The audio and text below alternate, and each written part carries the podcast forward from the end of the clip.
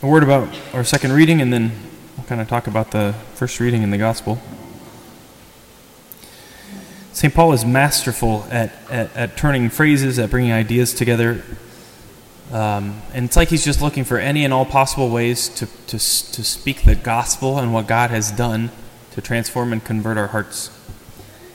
Um, especially in Romans, there's some places here in the book of Romans where he's just like, just any way and every way he can convince you that God just loves you. Like he loves you madly and he'll do anything for you and he's on your side. And if he's for you, who can be against you? Like, what do you have to worry about?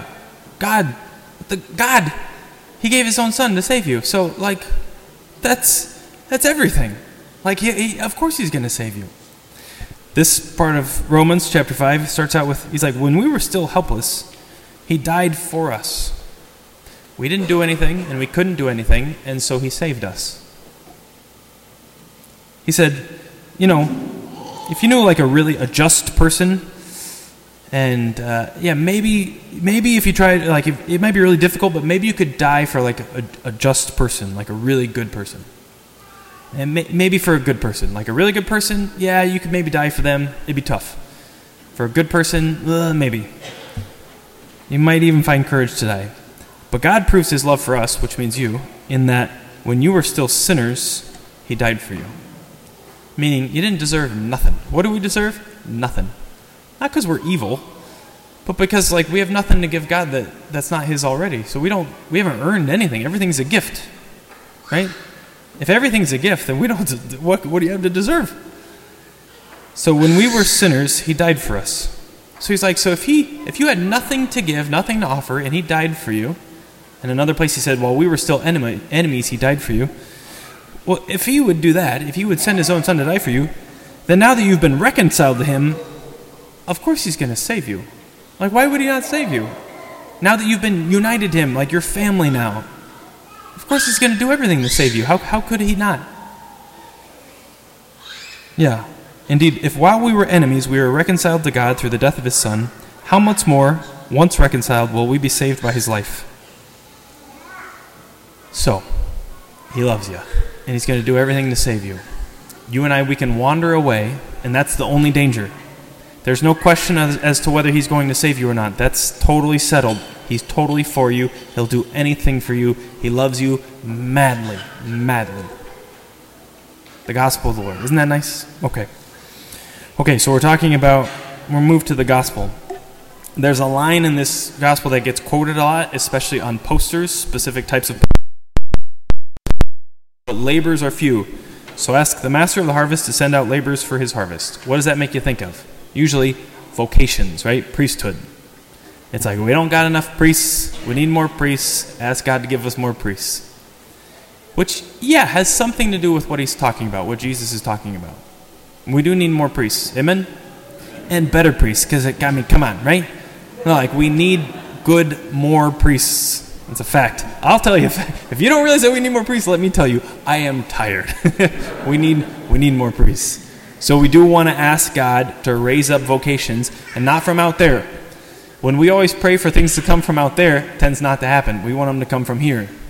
Like God, raise up from our sons and daughters people to surrender their lives totally and completely to you. Raise up from our sons new priests, holy men from here. Again, we got no problem praying for, for, for somewhere else. Some of you, grandparents, are like, or parents are like, I want grandkids, right? Or if you have grandparents, you're like, I don't, not my kids, you know. But no, this is where vocations come. They always come from here, from somewhere that's a here. But also, what? Everyone, so, so priests are obviously called to preach the gospel, but everyone in some ways is called to be a missionary for Christ. Now, I'm going to start talking about this. It's going to make you feel kind of tired, and then we're going to talk about it in another way that's going to be more encouraging. So, each one of you is called to evangelize which makes you inside go, right? Because that means you need to talk to people and share about Jesus, which makes us uncomfortable. Amen? Yeah, because sometimes we have a weird, awkward idea of what that's supposed to look like. Like we're supposed to force things on people. We're supposed to go just like, hey, thanks for uh, uh, washing my windows. Can I talk to you about Jesus? Right? Like that feels awkward. So yeah, I don't know that that's what we're called to do, but there is a way in which Yeah, you are called to be messengers of the kingdom of God. And again, that can feel kind of tiring or awkward or off putting at first glance. But I want to rewind a little bit back to the beginning of the gospel to give us a sense of, of what Jesus is actually calling each of us to. It says Jesus is looking across the crowds. Uh, these are the, the people of Israel. It's just, a, it's just a crowd of people. And it says, as Jesus is looking at them, he's moved with troubled and abandoned. Now, they probably didn't feel that troubled and abandoned because what they were experiencing was just what they were used to. It was just people trying to do life. Now, deep down, if they were able to access the deep parts of their hearts, they would know, yeah, they felt deeply troubled and, and very alone. But they didn't know. They just felt like this is normal. But Jesus, in looking upon them, it says he felt deep pity because he's like, this is not the way it's supposed to be. You're not supposed to be alone.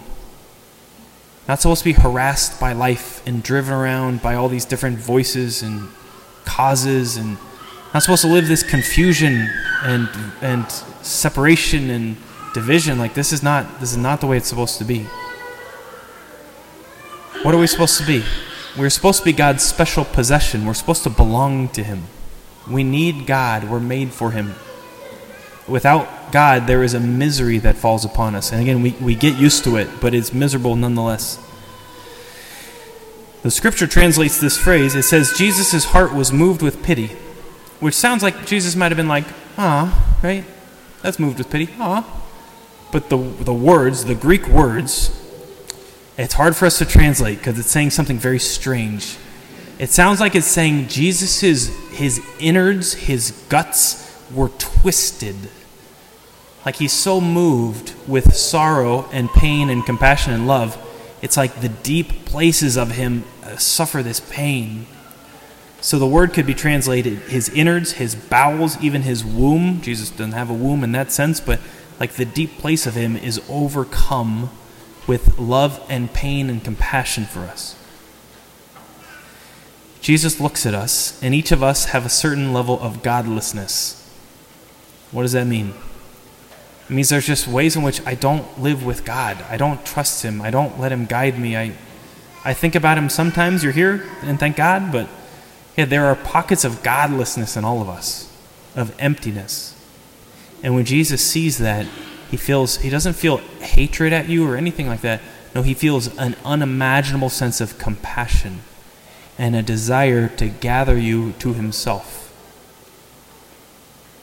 because in our godlessness, we are sheep without a shepherd. Sometimes we kind of bristle at that. I'm not a sheep. Don't, don't call me a sheep, right? That feels kind of almost insulting to be a sheep. But can, can you frankly ask yourself, do you always do what's best for you? Yes or no? I mean, maybe you do, but I don't, right? Like, I'm always doing things that are not good for me. That's pretty dumb, right? So at the end of the day, it's like, yeah, maybe that sheep thing. I'm getting more and more convinced, like, yeah, that sheep thing, that, that makes sense, right? So I need a shepherd. I need someone to lead me. When God leads you, when He actually takes you into His possession and guides you, there is nothing oppressive about it. It sets you free, it fills you with joy. Even the last weeks, there's a, in my heart, there's a movement to just like, all right, God, like I want to do what you want to do, because I've been telling Him what to do for a long time. He doesn't listen. And there's just this growing like freedom of like, yeah, God, let's do what you want. In the last like two weeks, there's been three encounters with people that I just bumped into random places and incredible things happened. And I didn't plan it. And it was super fun. And there's just this feeling in me of like, if this was what being a priest is, like I want to do this. This is way better than whatever I'm doing. Like I don't want to be I don't want to be in charge. This is like this is such a joy. So, so, a couple things. First off, Jesus so de- deeply desires that you would belong to him, that you would be at home in him and with him, that you would be his possession. The Father desires that you would be a son or a daughter at home in their love and in their protection. The Holy Spirit wants you to be their dwelling, his dwelling place, so that no part of you would be in any way alone or unloved. Like, we don't even imagine that that's a true possibility. And Jesus, again, he sees us in our emptiness and he's moved with deep, deep compassion. Like, oh, so deeply. And as we receive that, what, what, what is to happen is that our eyes get open to the people around us, and we see them, and we too are moved with compassion. Not with pity of like, oh, poor them, we don't belittle them. No, but there's a sense of like, in as much as I have encountered God, I want that for everybody. I've encountered love and peace and joy. Like I want I want that for everybody. So we too are to have the heart of Jesus have our hearts transformed by His and united to His, so that we too can be moved with compassion for others. So then, when we are sent out, right, because Jesus desires to send all of us out in some way, we're not just going around and preaching like scripture at everybody. Although, you know, a tactfully shared scripture verse could be a beautiful gift to someone.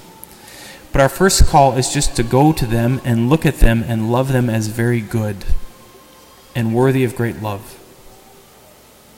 We are saved by love, which means if you're to bring the gospel to people, what are you first called to do is to love them. In fact, if that's all you ever do, that's probably enough. There might be a moment when God stirs you to say something encouraging or loving to them having to do with God and salvation. But when you love someone, God is made present and the kingdom of God is truly at hand. Frankly, like if that's what being a missionary is, then like, okay, sign me up. If it's not just preaching at people, if it's being transformed by God's love and then being moved with compassion for others and drawing close to them with deep, deep love and blessing them and walking with them, it's like, gosh, that seems really nice. So when we say the Our Father, we say, Thy kingdom come, Thy will be done. There's a way in which we want to sense like I'm gonna, I'm willing to play a role in that. Right? Not just like, okay, God, go do your thing do your kingdom and your will, but not like, just leave me alone, right? It's like, yeah, here in me and in my life, thy kingdom come. Like, I want to be a member. I want to be in. I want to belong. I want to be at home, please. And uh, yeah, let your will be done. Like, I want to do, I want to do what you want to do. He wants to do beautiful things through you that will make you shine out in all of the glory and beauty and goodness that He has poured into you. I'm sure of that. He wants you to be more you, not less you. He doesn't want you to be weird, a weirdo church person. No, he, not, he doesn't do that. No, he wants you to be you, raised to the highest pitch, full of all of his beauty and glory. That you would shine out and with him draw all people to his heart.